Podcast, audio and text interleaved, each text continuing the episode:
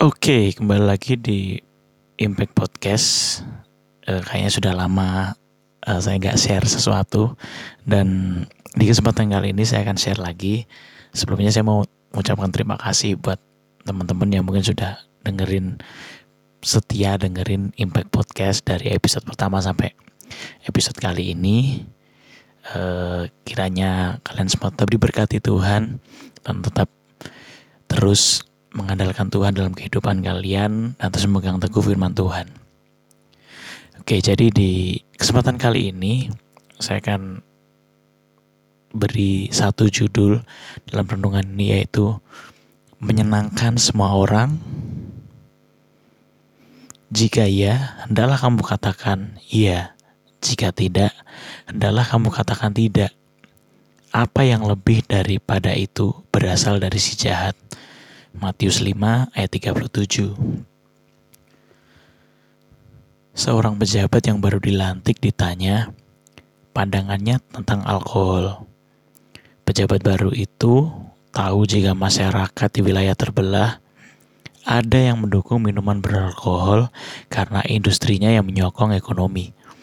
Ada juga yang menolak karena dampaknya negatif. Pejabat itu menjawab, jika yang Anda maksud dengan alkohol adalah minuman yang membuat banyak terjadi kecelakaan, merusak kesehatan, menghancurkan keluarga, dan membuat orang melupakan tanggung jawabnya, jelas saya 100% menolaknya. Tapi, jika yang Anda maksud alkohol adalah minuman penghangat suasana yang membuat obrolan cair, yang industrinya menopang banyak pekerja sehingga mereka bisa menafkahi keluarganya, maka saya akan sangat mendukungnya. Jawaban si pejabat memang terdengar diplomatis, tidak menyinggung dan menyakiti siapa-siapa, aman. Namun, apakah jawabannya itu membawa perubahan? Saya rasa tidak. Jawaban yang sekedar ingin menyenangkan semua orang seperti itu, pada akhirnya justru lebih sering hanya mengorbankan pihak-pihak yang lemah.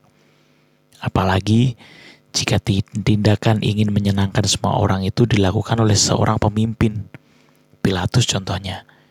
Ia menyatakan Yesus tak bersalah. Tapi juga mempersilahkan orang banyak yang telah dihasut menentukan apa yang harus dilakukan atas Yesus. Pilatus agaknya ingin menunjukkan dirinya menyatakan kebenaran, tapi juga tidak mau ditentang para imam dan orang Yahudi yang ingin Yesus disalibkan. Siapakah korbannya? Jelas, Yesus yang tak bersalah itu. Saat ini, ada isu-isu tertentu di mana banyak orang Kristen cenderung ingin menyenangkan semua orang mereka tidak mau mengambil sikap jelas. Di satu sisi, menyatakan itu salah, tapi di sisi lain juga bersikap permisif dengan berbagai alasan. Sebenarnya tidak setuju, tapi ikut melakukannya juga.